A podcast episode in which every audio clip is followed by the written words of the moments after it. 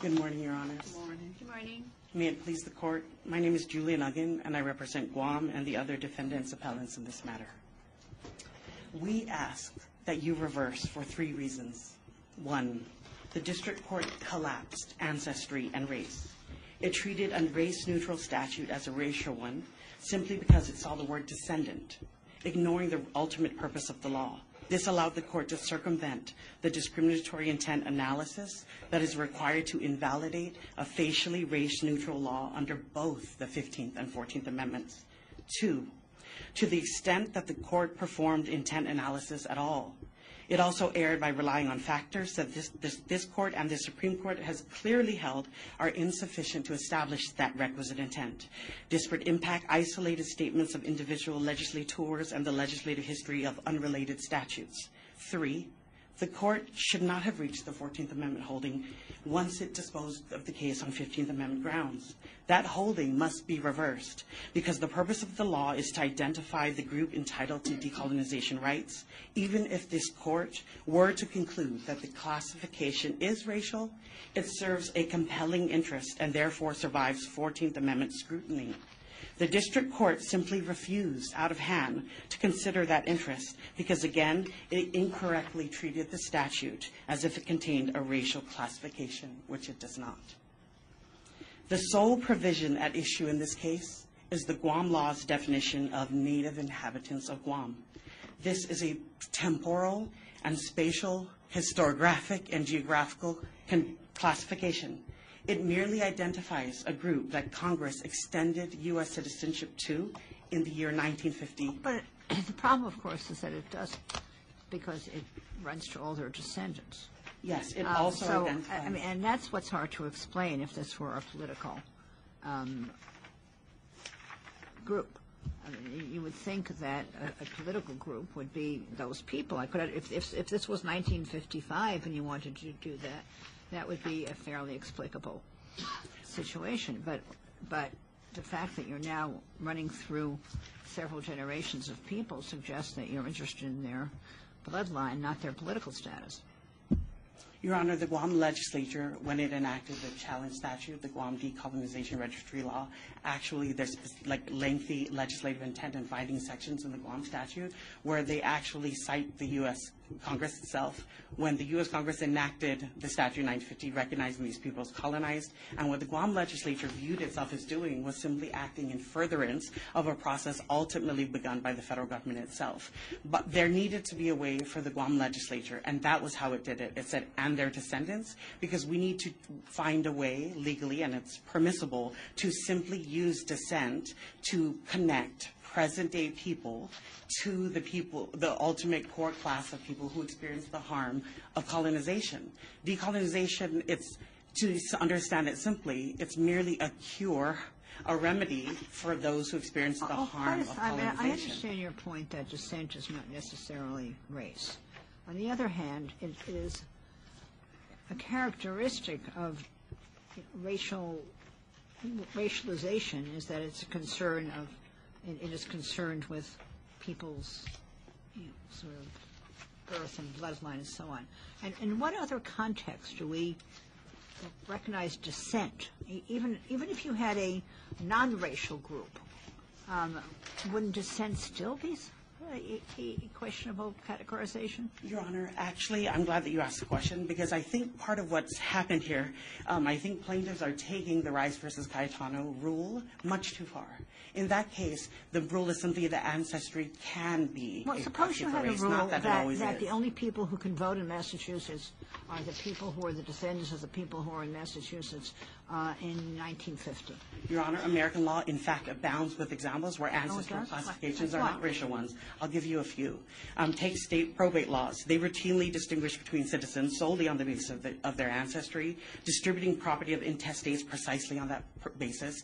Um, Justice Thomas um, in the dissenting Grutter v. Bollinger. This is an election, right? Is this an election? It's a symbolic plebiscite vote. that we believe. How is that different from an election? For example, the elections at issue that were invalidated in both the Rice decision as well as the CNMI decision were actual elections. They installed state officers into state agencies. For example, ancestry was found to be a proxy for race in the Rice versus Cayetano Cayetano case because, well, one, that distinguishes it because it's an actual vote to install officers, trustees into a state agency. In CNMI, it was a vote to actually amend the Constitution. Unlike the votes at issue in both of those cases, this case merely ascertains the view of those descended from the original colonized group. It doesn't change the juridical is- status. So this is, a- this is a state-sponsored opinion poll? That's what you're saying? Yes, it could be considered a poll. And what So will be what- done? Well, sorry, I just, Go ahead. yeah, why, why don't you just conduct a poll? Why doesn't Guam just conduct a poll? Your Honor, in fact, if this court doesn't reverse the district court's holding as to at least its 14th Amendment ruling, we couldn't even do that.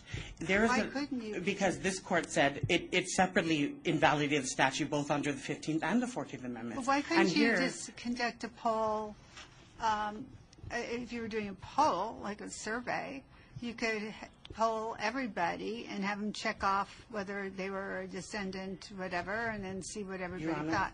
Thank you for the question. Unlike the 15th Amendment, which is limited to voting, the 14th Amendment, actually, it turns on a kind of different question, and that is whether or not the government is using a kind of classification at all. So it's, it's the invidious classification, because if you read the opinion, the district court actually said this is a racial classification. So actually, even the UOG poll that the lower court judge actually considered, she said maybe the University of Guam should just do the poll. Um, that's still a state action. It's unlike the Aquina case, for example. But, but for example, this is not, there are two aspects to this. As I, the government, as I understand it, is involved in two ways. First, it's conducting the election with state money, right? Yes. Second of all, it's going to send the results of this to the federal government True. um, as the opinion of who? Of what? as only to the native inhabitants of Guam, those who meet the, the, the people, the present-day people who descend from the colonized And, group and there, we, will be there- we have some way of knowing now that it- this is going to be couched as the opinion of the native citizens of Guam and not the opinion of Guam? Yes, there's absolutely a way to express that to the federal government. And, you- Your Honor, that's speci- And- and- specifically what's so troubling. What the collapsing, the illusion of ancestry and race is so problematic in this case. it- it's not, I mean, there are three factors, as I understand it. One is that 98.6% of the people who were there at the time were, in fact, Chamorro. Is there any dispute here, by the way, that Chamorro is a racial group? Yes, in as much as, in as much as, for example, the statute references Native Chamorro in another part of the code. They said that Native Chamorro is, necessarily a racialized term, and it's actually not.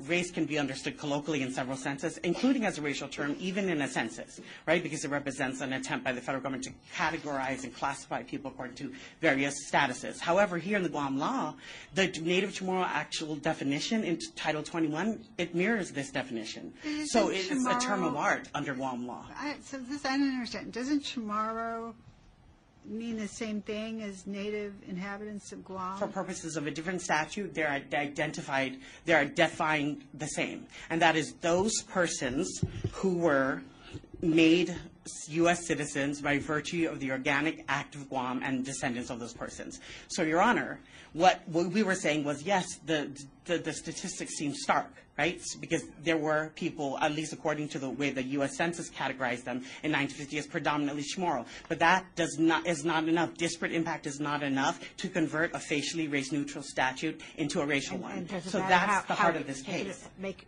but the question, I mean, under Arlington and, um, um, Washington versus Davis, uh, the, degree of disparity is of some relevance, no?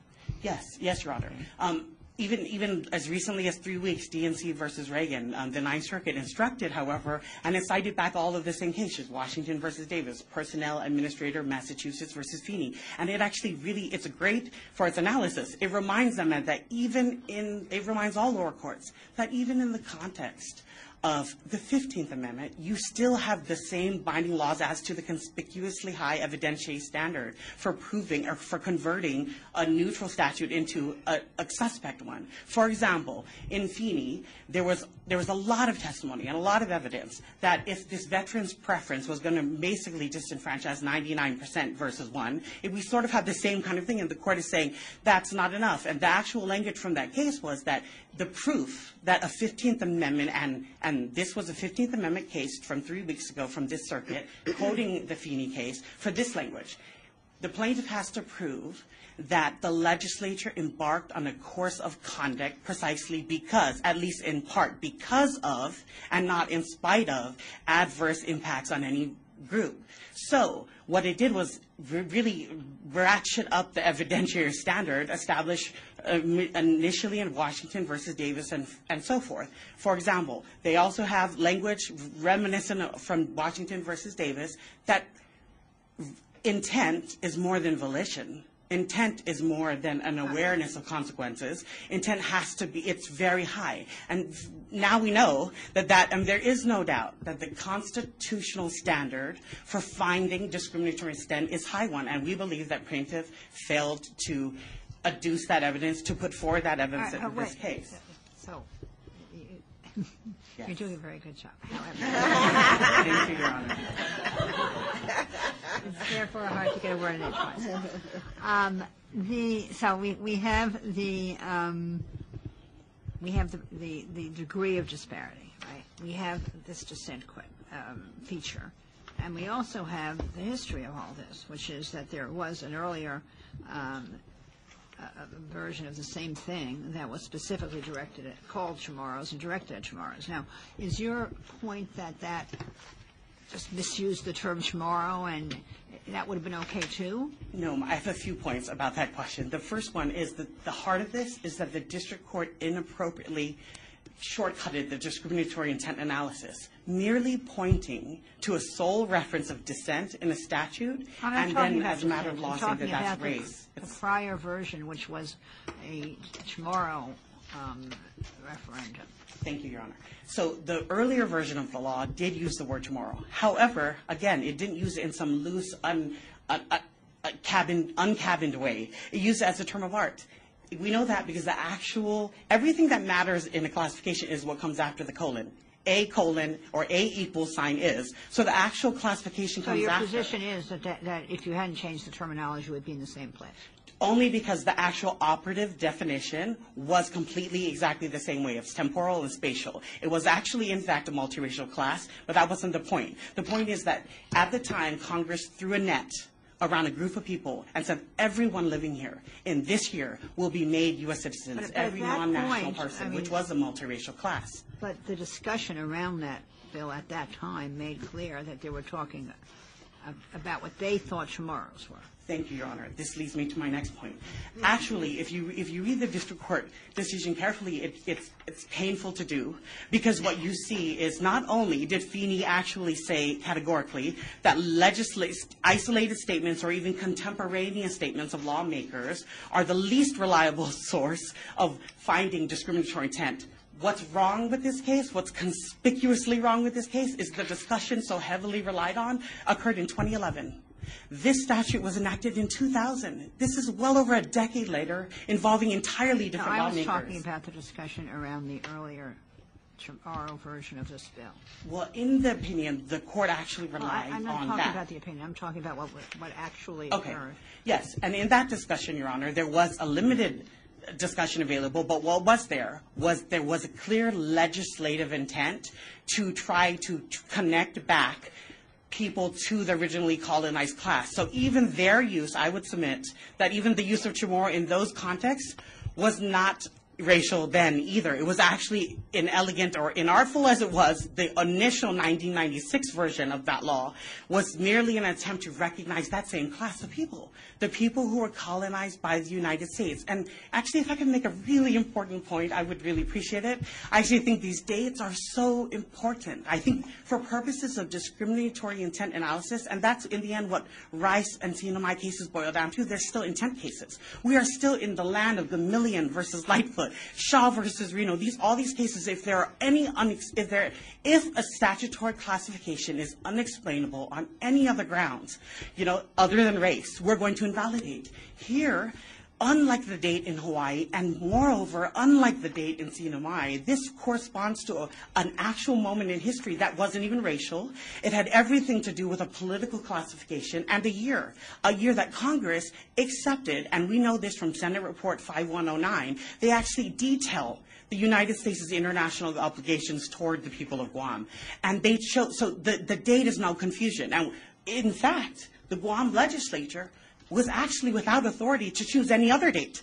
In this case, in this case alone, 1950 was the only unarbitrary date it had available. So it wasn't, there was no shenanigans and there was nothing similar Let me to what the ask Rice you- Court was I- I- worried about. Okay, suppose I'm uh, inclined to accept that argument. It's temporal. It was the people who were colonized. They, they want to express their views to Congress about whether they should continue to be under the United States rule.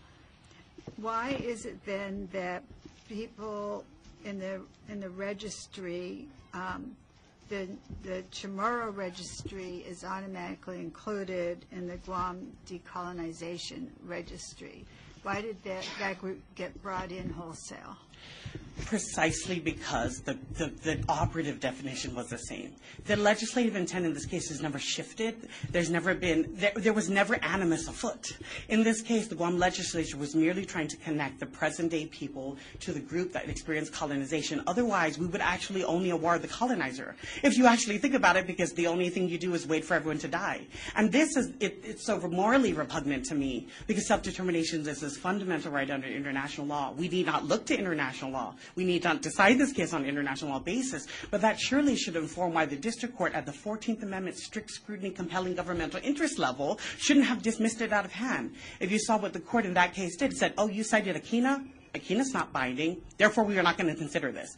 It, it's really egregious to me that that, I mean, that is a morally repugnant thing. Self-determination actually belongs to an exalted class of international norms. You know what else is in that class? The prohibition against genocide, slavery, piracy, um, war crimes, and crimes against humanity. This is a fundamental right. And all the Guam legislature was doing in this case was believing, harboring no animus or racial purpose, was believing it was acting in furtherance of this because even Congress, when it enacted the Organic Act and recognized that all these people are colonized and cited the Treaty of Paris and cited the UN Charter, cited its responsibilities as an administering power over Guam, the Guam legislature, this is a non-racial purpose. It should have been considered in the court's analysis, and that's why I believe that her 14th Amendment analysis was so deficient. We also, of course, believe that in that the 15th Amendment analysis was infirm. I see that I'm down to two minutes and 40 seconds. I don't know how that happened. But if I could just, if, if I could just say one more thing and then try to close as quickly as possible. If this court were to accept plaintiff's invitation to so broadly and widely extend the holding in Rice that, at- that not that A can be a proxy for B, but that A is B. That's essentially what we're doing. It would be impossible for a colonized people, and if I can point out, Guam is only one of three actual U.S. territories on the UN list of colonies. And by the way, the U.S. itself put Guam on the list of colonies. Puerto Rico's not even on that list. CNMI, who negotiated its status earlier in 1976, is also not on that list. Guam alone with two others are. But the reason why this is uh, U.S. Virgin Islands and American Samoa. And it would be impossible for a colonized people under U.S. rule to exercise any measure of self-determination because the mere act of designating them, designating who constitutes a colonized class would collapse automatically into a racial categorization. Congress could never determine the collective desire of these people, and we believe that this, the lower court's decision of allowed to stand, would essentially end this project.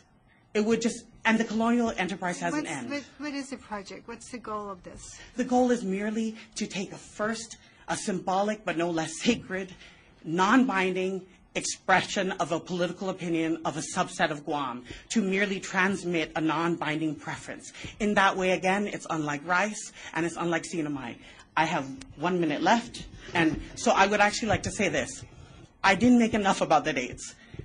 The court was troubled. They believed that animus was afoot in the Rice case, precisely because the Hawaii legislature chose 1778 as the operative date. 1778 factually represents the date of Western contact. So the court was able to glean, was able to deduce that the only possible explanation was racial, because the intent of the legislature was to isolate Hawaiians as a racial group. In CNMI, in CNMI, it, it looks, it has some superficial appeal, right? I, I get it. The year's 1950, and here Guam has 1950. They're qualitatively different, and I'll explain why. In, in 1976, that is when the CNMI negotiated its covenant with the United States. In 1976, so the CNMI legislature had to issue a census from 1970. It chose not to use it. It went back, reached arbitrarily 20 years earlier, and picked 1950 from the hat. And so we're going to now limit the franchise based on that date. You, so you see what that choice did. It revealed to the court a same. These are intent cases. They are. Rice and CNMI are intent cases. They're Gomillion cases. They're when a court says, I can determine." I didn't understand that last point at all. Oh. All right. You- You say, Go down. Sorry, Your Honors. well, I was doing pretty well up to a point. But um, they, you're saying they chose the 1950 date. They, they being the United States, CNMI, CNMI, when? 1976. Later on. So what I'm saying is actually they had a more recent census, and the court, the district court had separate findings of fact that were quite relevant to this case. Because they said, why, why would the CNMI want to use an earlier census? What was it used for? Oh, to determine who was, this was, a- it all alien, uh, comes back to land Determine who were the- alienation. Who were citizens. uh, who were descent. So the descent category had to do with people domiciled in 1950. That was an arbitrary For date For this statute or for another one? for a CNMI statute. What CNMI statute? The CNMI statute about, uh, and and the Land CNMI statute? Constitution in Section 4, Article 12, which was an implementation of the covenant separate section between the U.S. and, and the CNMI. Right, and what was the relevance of that, those, that designation in that statute?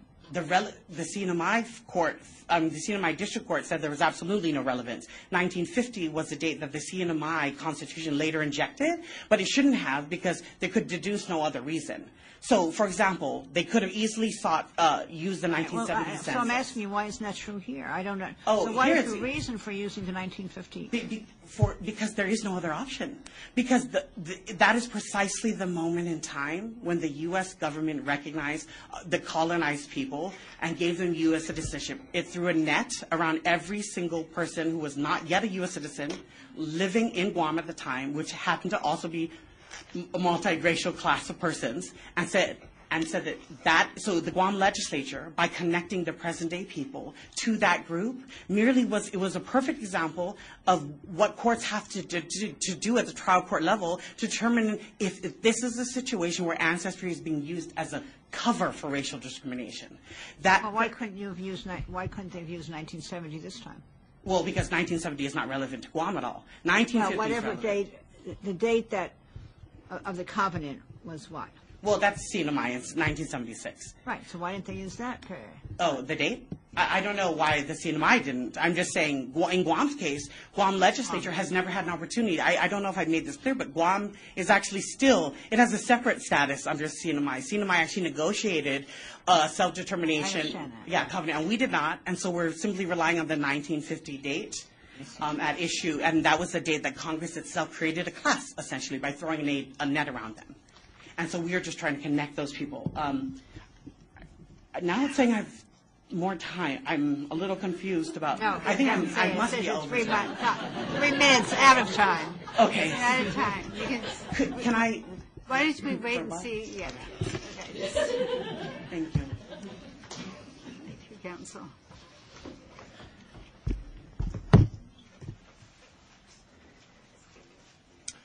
Good morning, Your Honors. Lucas Townsend for Appellee Arnold Davis. Grandfather clauses that exclude voters on the basis of ancestry are invidious masks for race-based discrimination. And Guam's 2000 plebiscite law is a vivid example of this. It directs that there be a vote on a matter of tremendous public significance to all of Guam's voters, but it limits the electorate to the Chamorros, a racially defined group. And in so Well, doing, it doesn't do that exactly. well, it, it, it- we submit that it does, Your Honor. It limits the group by ancestry, and so the definition of native inhabitants of Guam, as, as has been discussed, is those, those individuals who have obtained citizenship by virtue of the 1950 Organic Act and their descendants. And the statute defines descendant to mean those who have succeeded by birth and in a direct bloodline succession. So it is a, the bloodline requirement is on the face of this statute. It is not a neutral statute. Well, just a minute. I mean, it's an interesting question, actually, but I- this is why I gave the hypothetical before. Suppose the the the rule was everybody who, um, lived in Massachusetts in 1960 and their descendants can vote. I mean, there- there- you know, you could come up maybe with some accusations of a racial issue, but basically, if you, let's assume that you had a, you know, a well-diverse group of people in 1960 or 1950 or whatever. is that a racial group? It may very well be, Your Honor. Really, why? I know that any time you use a descendant, that's a racial group? Well, it's inherently suspect, and it Well, always... it's inherently, maybe it should be inherently suspect. I mean, it's an interesting question, but it would have to be uh, uh, uh, a, new analysis of a new suspect class, essentially. Well, but what the Supreme Court has repeatedly said is that the definition of race with respect to the Reconstruction era statutes and amendments, the definition of race relates to drawing a line with respect to one's ancestors. Well, but The that can't be true. I mean, suppose you had a, a, a you know, a perfectly diverse group, and you, I, I mean, in other words, I can certainly imagine an argument that says that ancestry itself, not race, should be a suspect group, and it would be an interesting point. and uh, we would um, then consider all the precedents on what makes something a suspect group, and it may, could be, um, but it's not race. You know, there, there, that's presumably why the Supreme Court said ancestry can be a proxy for race. But in this context, But it can also not be, and it can also, as a non, even if not a proxy for race, seems to me to have some problems, especially in a racial context, in a voting context, but it's a different problem. But a- again, I mean, this, this is, in this context, which is virtually identical to Rice v. Cayetano, the Supreme Court said in this context, race is, it is that proxy for Well, race in this context. it's different in several respects. One is it was a hundred percent correlation, right? In Rice? Yes. Uh, It, it was not, Your Honor. No. I mean, the Supreme Court, there's a discussion in Rice about how, uh, there's a whole paragraph that says, prior to 1778, there were individuals in, in Hawaii who had come from different parts of the Pacific Rim. There was evidence of, of multiracial, uh, multiracial society. The Supreme Court concluded that discussion by saying, we reject this align, this line of analysis.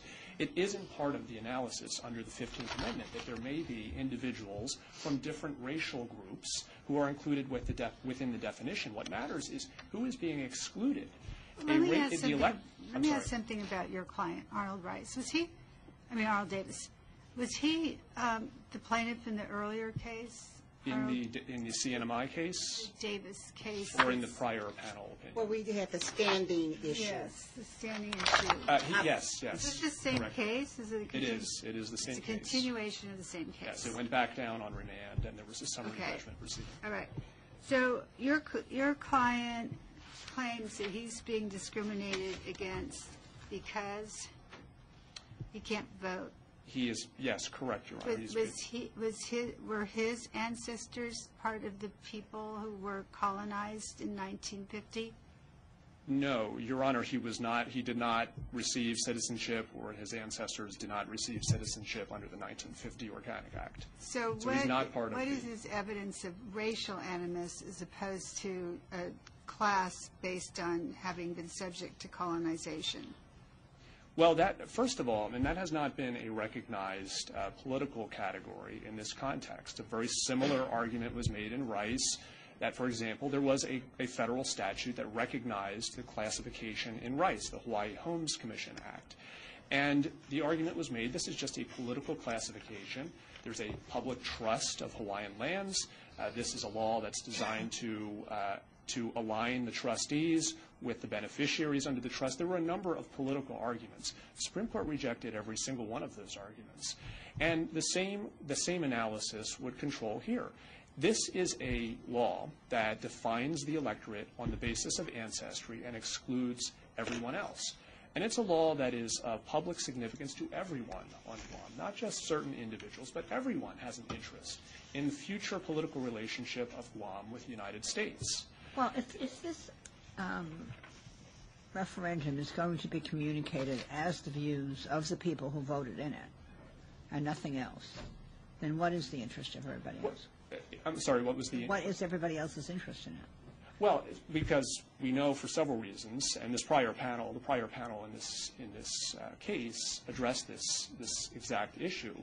It said that the results of the plebiscite will be communicated to the President, Congress and the Secretary General of the United Nations, uh, and Guam thereby will be taking a position with respect to the question that is favored Guam by. as a country or the, pe- the in, you know, indigenous peoples of Guam, or the people who were colonized, the people Well, it's, who it's, voted? it's the Guam government that's tr- transmitting the results. That's, here. but how are they representing the results?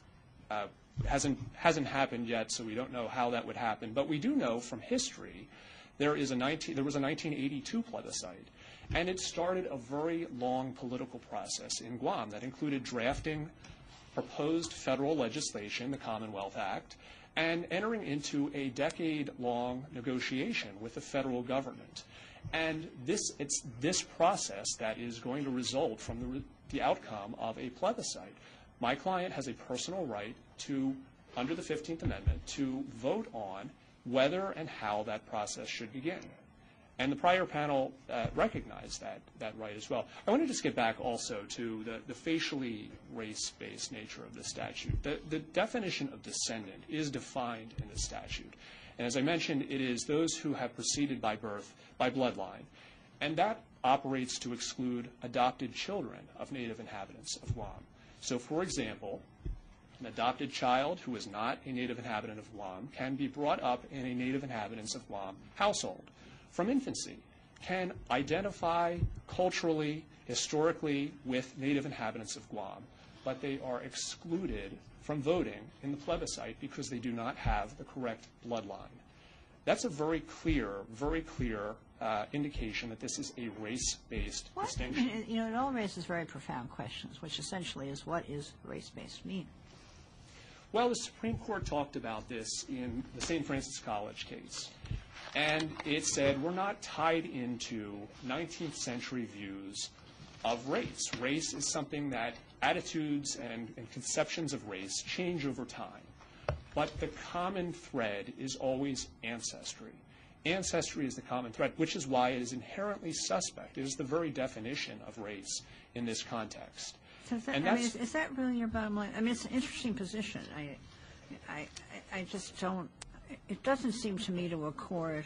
It accords with certain of the reasons why one, why we we regards race as a suspect classification, but it doesn't really accord with sort of the common notion of what race is, because it seems that's it seems the common notion of race seems to include some common characteristics, although superficial ones, um, so that people look alike, or I, mean, I guess it's ultimately descent, but descent that goes, you know, back thousands of years rather than descent in, in a ascertainable time period.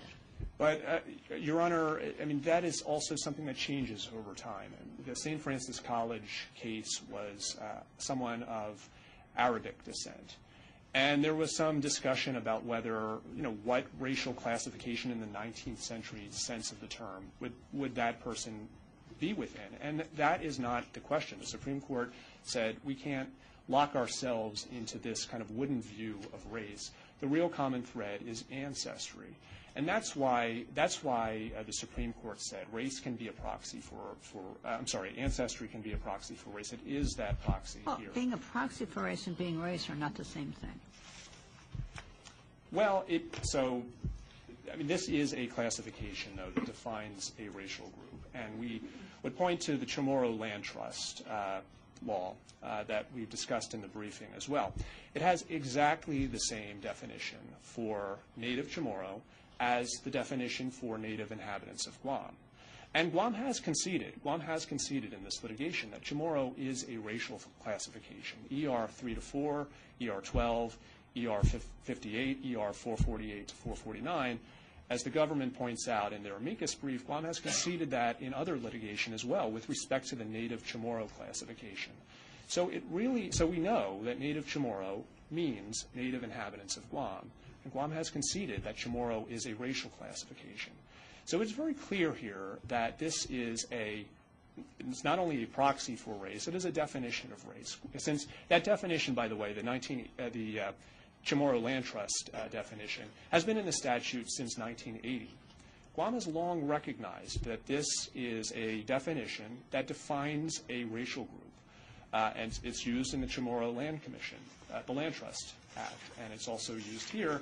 It's substantively the same definition that was used in the Chamorro Registry Law and in the 1997 plebiscite law as well. The only thing that has changed is the label.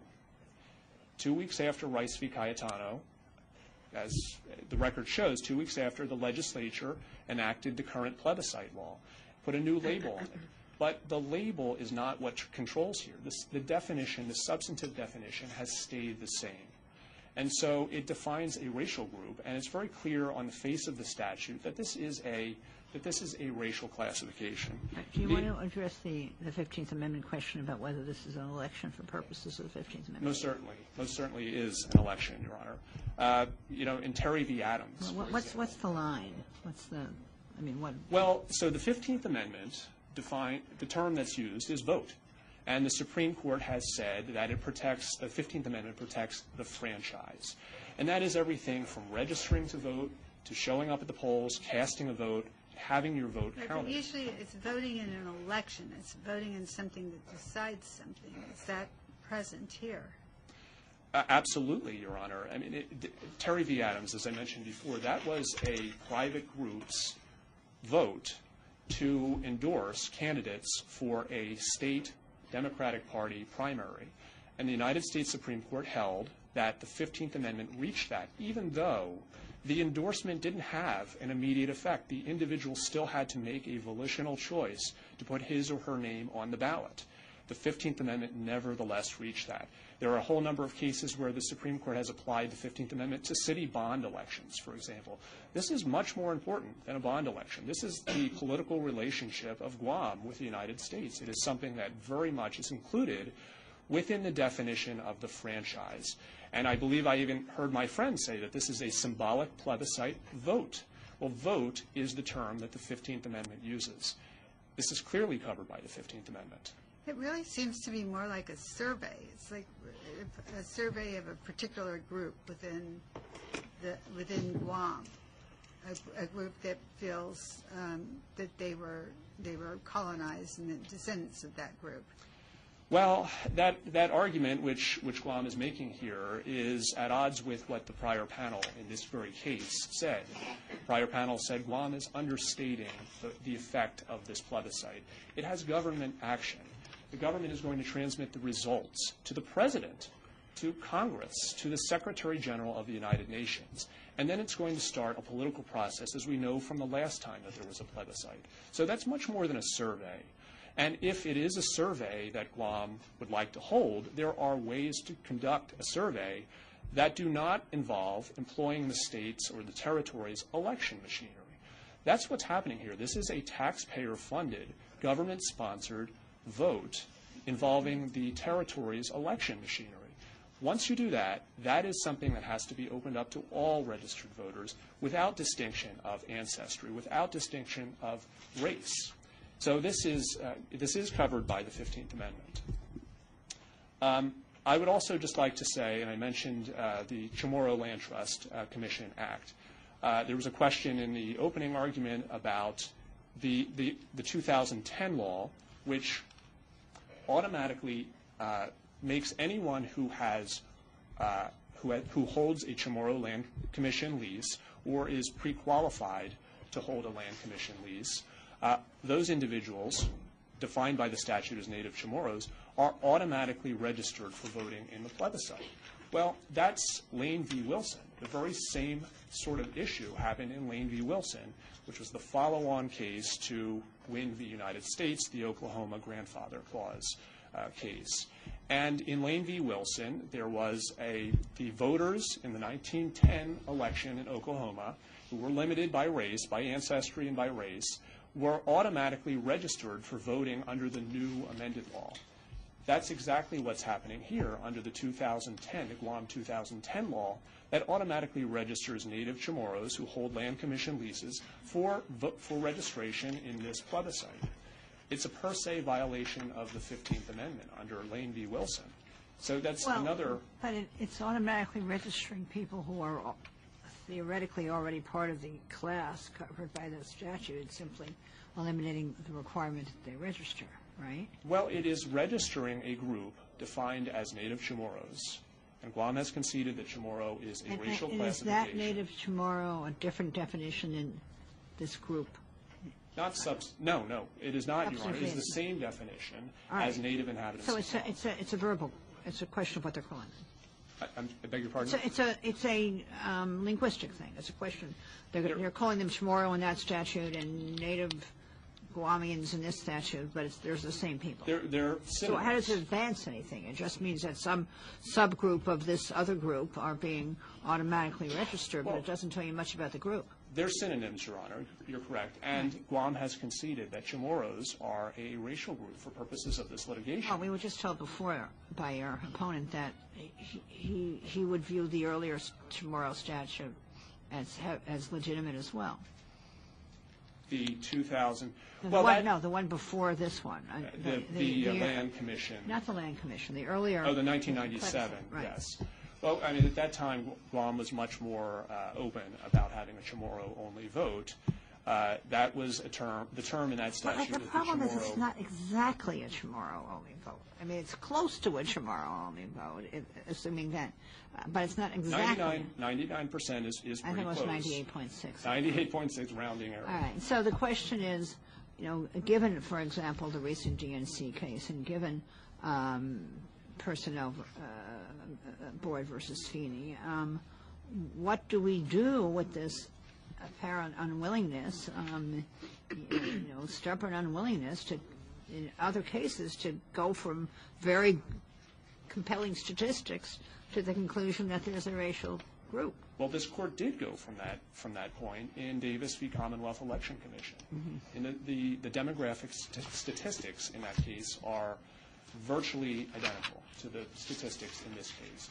In fact, it even has the same reference year, 1950. Uh, again, and this court concluded that it was a violation of the 15th Amendment. It was a proxy for race, just as here. Is this a mental state investigation? Are we trying to find out what the people, I mean, is the notion that in People versus Feeney, even that 99% of the veterans were, um, men, um, that wasn't why they were doing what they were doing, but here, the, the fact that 98.6 of the people were Chamorro is why this was done? Is that what it is? It's um, it's some attempt to read the, the mental state of the legislators, or what? No, no, Your Honor, because we, we think the court doesn't even need to get to the purpose and effects part of the inquiry, because this is a clear classification based upon race on the face of the Well, then why statute. isn't People versus Feeney? I'm sorry? Why wasn't People versus Feeney a sex? Well, I mean, this, it has, this is a different statutory scheme, so. Of for- course it is, but that's not an answer, and you know it, so what? Well, I mean, this, the classification here is on its face an ancestry-based classification. And. Well, the other one was on its face, whatever it was, but it was 99% men. Well, so, but uh, that's, that's not, that doesn't implicate, I think, the 15th Amendment, uh, Your Honor. No, it doesn't, that's true. It was a 14th Amendment case. Yes. think other standards different? No, For- the for stand- what? I mean, this court, and the Supreme Court has done this for more than a century, has made determinations based upon the, the facial classification. And so if a statute has an ancestry-based requirement, like a grandfather clause, on the face of the statute, the Supreme Court doesn't need to go beyond that and determine, based upon circumstantial evidence, what, uh, what the intent of the legislature was.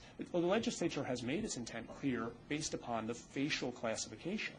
This is a determination by the legislature that not all members of the electorate will be treated equally. Certain people with certain ancestry get to vote. They are So- favored. So, again, in my hypothetical about Massachusetts, you would say that that was a racial classification, It may well be, Your Honor. It even though it- it's based on nothing having to do with the characteristics of the people who were there in 1950.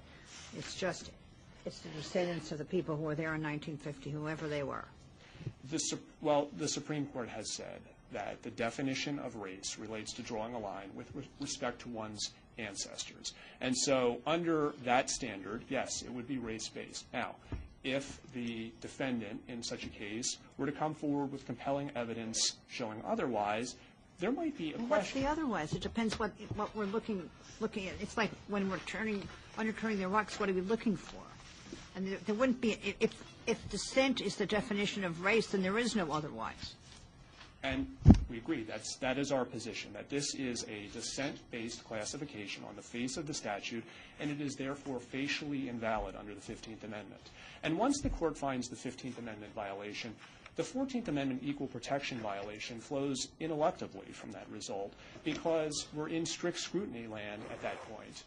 And Guam has never shown that this law is narrowly tailored to further a compelling governmental Wouldn't that be a triable issue? I mean, if we were to, to, to uh, want to make a decision under the 14th Amendment, wouldn't we have to uh, uh, have some kind of evidentiary hearing on whether or not there was a racial animus?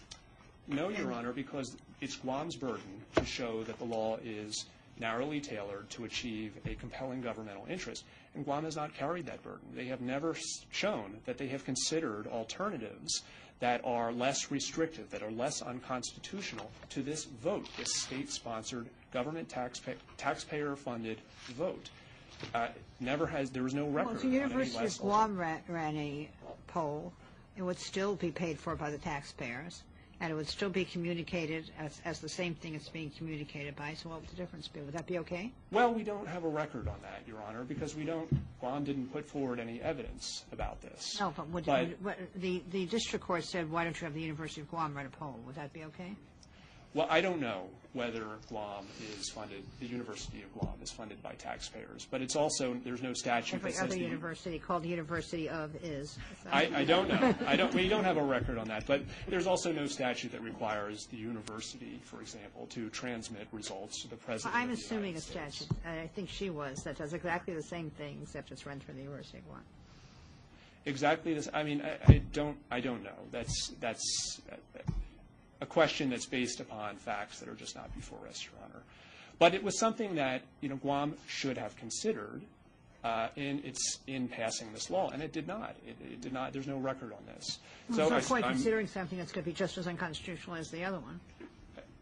I beg your pardon, Your Honor? There's no point in considering it if it was not going to be any, uh, it was going to be just as unconstitutional as, I, First I- I agree with, that. so the question is, what could it have considered that wouldn't have been constitutionally suspect? Well, you know, and that, that analysis could have been done, but it was not. Again, this was Guam's burden.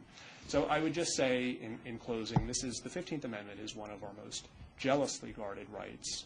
Uh, and it is, uh, and the Supreme Court has said, and it's been scrupulous, in holding that there are no exceptions to the 15th Amendment. And it is said that ancestor, the definition of race relates to drawing a line with respect to one's ancestors. These principles control the outcome in this Can I case. ask and we one last the court- question?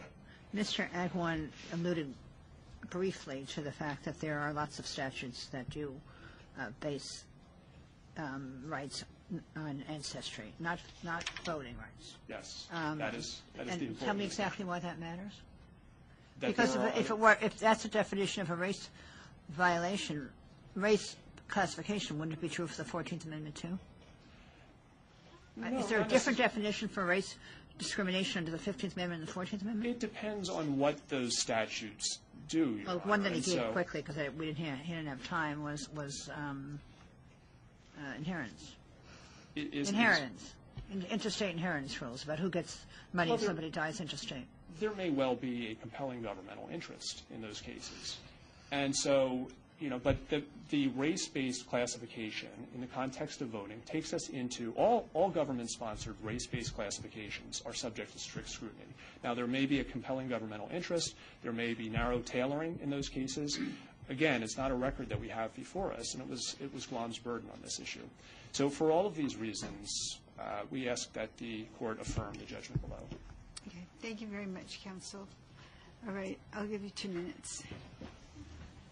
Thank you, Your Honor. If I could just start by answering Judge Berzon's hypothetical about other examples. If, if A is not a proxy for B and A is B, and ancestry is always categorically as a matter of law race, then we should actually look at all of the hereditary, social, and charitable organizations that would also be constitutionally suspect. Such organizations typically base their membership on descent from persons living in particular places at But particular they're not, times. they're not state actions, so that's not going to work. Okay, but, but for purposes of establishing a a racial classification, it, that, that elision is, it's portentous. So constitutionally speaking, the stakes are high. If this court does not reverse, it will firmly entrench a dangerous overreading of Rice that ancestry is always, as opposed to sometimes, a proxy for race. By approving the jurisprudentially faulty conclusion that ancestry is equivalent to race, it will call into constitutional question, if not foreclose, the use of ancestry for virtually any conceivable purpose, even legacy admissions, which are not uh, treated as racial classifications. We are simply not prescient enough to know how this constitutional cookie will crumble.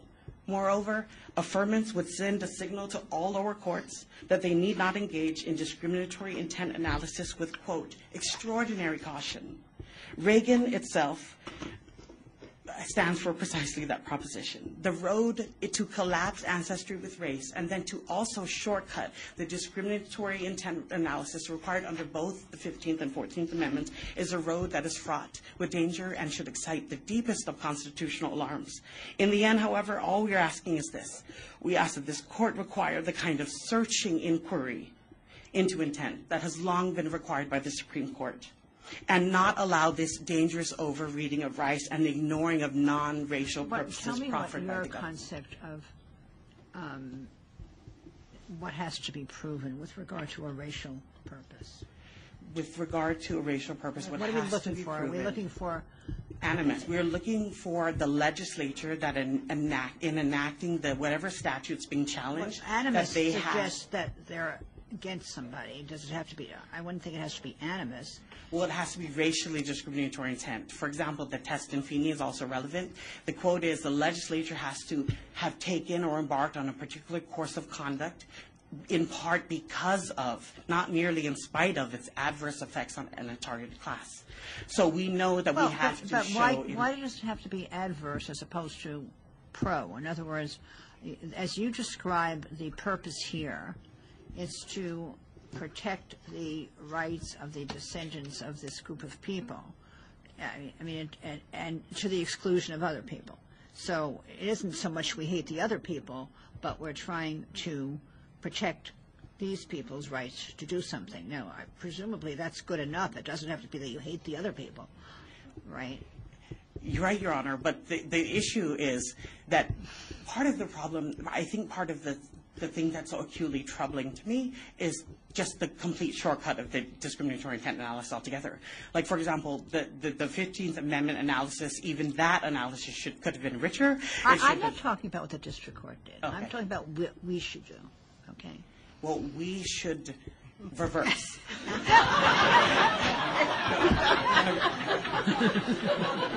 in, in all seriousness, I just we just ask that this court in, Well, well, force the we- district we, court. we won't shortcut anything, but still, I'd like to know what we're looking for. We're looking for racially discriminatory intent. For example, we are looking, if I can put it in one sentence, we are looking for a use of ancestry that's not a cover for a- invidia, that's not a cover for racial discrimination. Here, our preferred use of ancestry is not racial.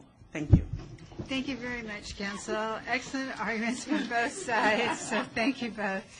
Um, Davis versus Guam will be submitted, and um, we're going to take a brief bre- recess and just take off our robes and come back out and answer any questions that the audience may have um, for about, I don't know, 15 minutes. And then, um, uh, so for now, the session of the court will be adjourned. Thank you. All right.